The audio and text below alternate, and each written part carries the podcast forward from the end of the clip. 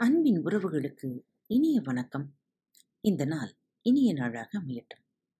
இன்று தென்கட்சி கோ. சுவாமிநாதன் அவர்களின் புத்தகத்திலிருந்து உங்களுக்கான கதை தொகுப்பு. நிறைவு. ஒரே ஒரு ஊர்ல ஒரு மகாராஜா இருந்தார். ரொம்ப நல்லவர். தர்ம சிந்தனை உள்ளவர். எல்லாருக்கும் எல்லா உதவியும் செய்வார். யாருக்கும் இல்லைன்னு சொல்ல மாட்டார். ஒரு சமயம் அவர் ஒரு பெரிய காட்சி சாலையை திறந்து வைச்சார். அதில் ஏகப்பட்ட பொருட்கள். எல்லாமும் இலவசமாக கொடுக்கறதுக்காக. யார் வேணுமானாலும் வரலாம். எந்த பொருளை வேணும்னாலும் எடுத்துக்கிட்டு போகலாம். காசு கிடையாது. ஆண் பெண் எல்லோரும் வந்து அவங்கவங்க பிரியப்படி தங்களுக்கு பிடித்தமானதை எடுத்துக்கிட்டு போகலாம். அது மாதிரி ஏற்பாடு. இந்த காட்சி சாலைக்கு நிறைய பேர் வந்தாங்க. அவங்க அவங்களுக்கு வேண்டியதை எடுத்துக்கிட்டு போனாங்க. சில பேர் அவங்களுக்கு தேவையான வேட்டி சட்டைகளை எடுத்துக்கிட்டு போனாங்க. சில பேர் வந்தாங்க அங்கிருந்த விலை உயர்ந்த நகைகளை எடுத்துக்கிட்டு போனாங்க. சில பேர் அங்கேயே இருந்த நல்ல புத்தகங்களை எடுத்துக்கிட்டு போனாங்க. சில பேர் இரும்பு பெட்டிகளை எடுத்துக்கிட்டு போனாங்க. சில பேர் நல்ல பழ வகைகளை எடுத்துக்கிட்டாங்க. எல்லோருக்கும் முழு மன நிறைவு நிறைவோடு திரும்பி போனாங்க. ஒரே ஒரு வயசான அம்மா அவங்க மட்டும் அங்கே வந்தாங்க. ஆனால் எதையுமே தொடலை. மனநிறைவு இல்லை. எல்லோரும் ஆச்சரியமா அந்த அம்மாவை பார்த்தாங்க. ஊர் மக்கள் எல்லோருக்கும் மனநிறைவு. இந்த அம்மாவுக்கு மட்டும் மனநிறைவு இல்லையா?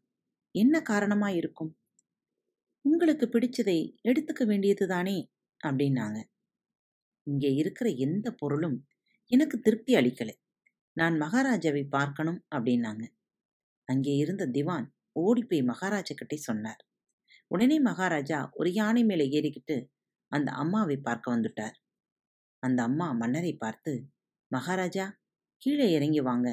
ஒரு முக்கியமான விஷயம் பற்றி உங்ககிட்ட பேசணும் அப்படின்னாங்க. அரசர் யானையிலிருந்து கீழே இறங்கினார். அந்த அம்மா ராஜாவோட வலது கையை பிடிச்சுக்கிட்டு மகாராஜா இப்ப நீங்க எனக்கு சொந்தமாயிட்டீங்க.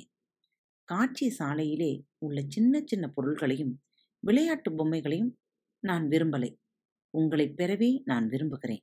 நீங்க எனக்கு சொந்தமாயிட்டதுனாலே இந்த ராஜ்யத்தின் செல்வம் எல்லாம் இப்ப எனக்கு சொந்தமாயிடுச்சு அப்படின்னாங்க.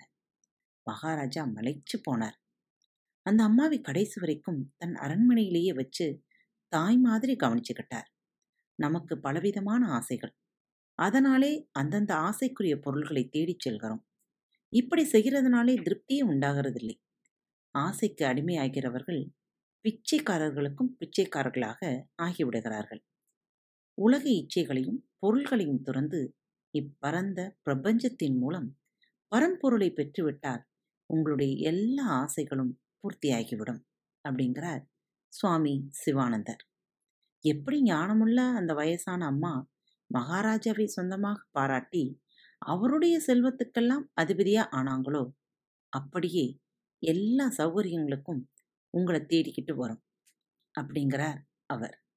இந்த காலத்துல எல்லாம் அது மாதிரி உள்ளவங்களை பார்க்கறது ரொம்ப அபூர்வம். ஒரு நண்பரை பார்த்து கேட்டேன்.